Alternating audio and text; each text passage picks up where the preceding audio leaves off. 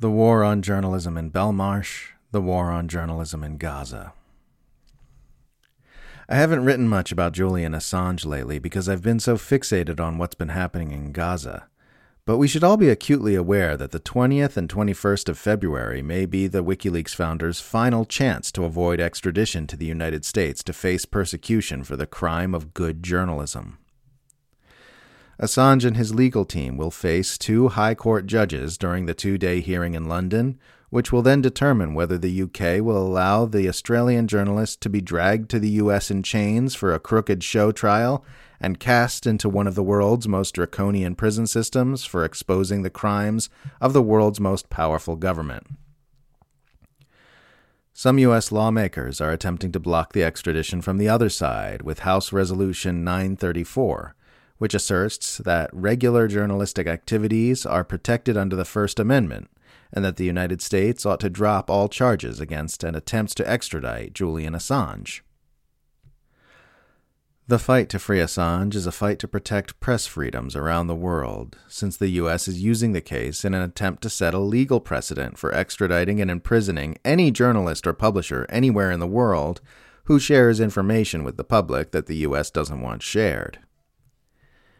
And it's worth mentioning that this fight is not actually separate from the fight against Israel's efforts to keep journalism out of Gaza by assassinating reporters and blocking the press from entering the enclave. It's also not separate from humanity's overall struggle to build a truth-based civilization, nor ultimately from our greater struggle to become a conscious species. All throughout humanity, there are pushes toward truth and toward seeing, and pushes toward secrecy and darkness. In the press, we see both, the authentic journalists like Assange who want all that is hidden to be made transparent, and the propagandists of the mainstream media who work to obfuscate and distort the truth. Those who seek the emergence of a harmonious and truth-based society want as much visibility into what's really happening as possible, while tyrannical power structures like the U S empire and Israel are constantly working to dim the lights.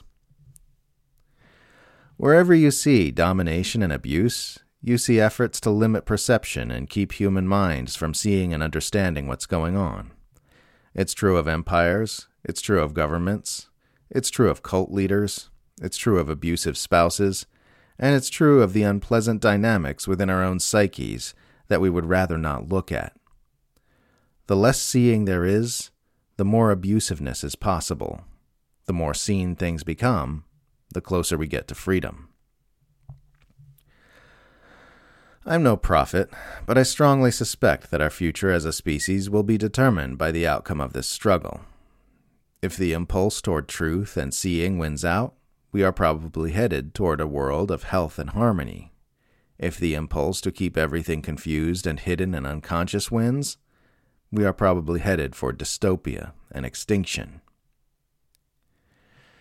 In any case, all we can do is fight to make things more visible so that health and harmony become possible.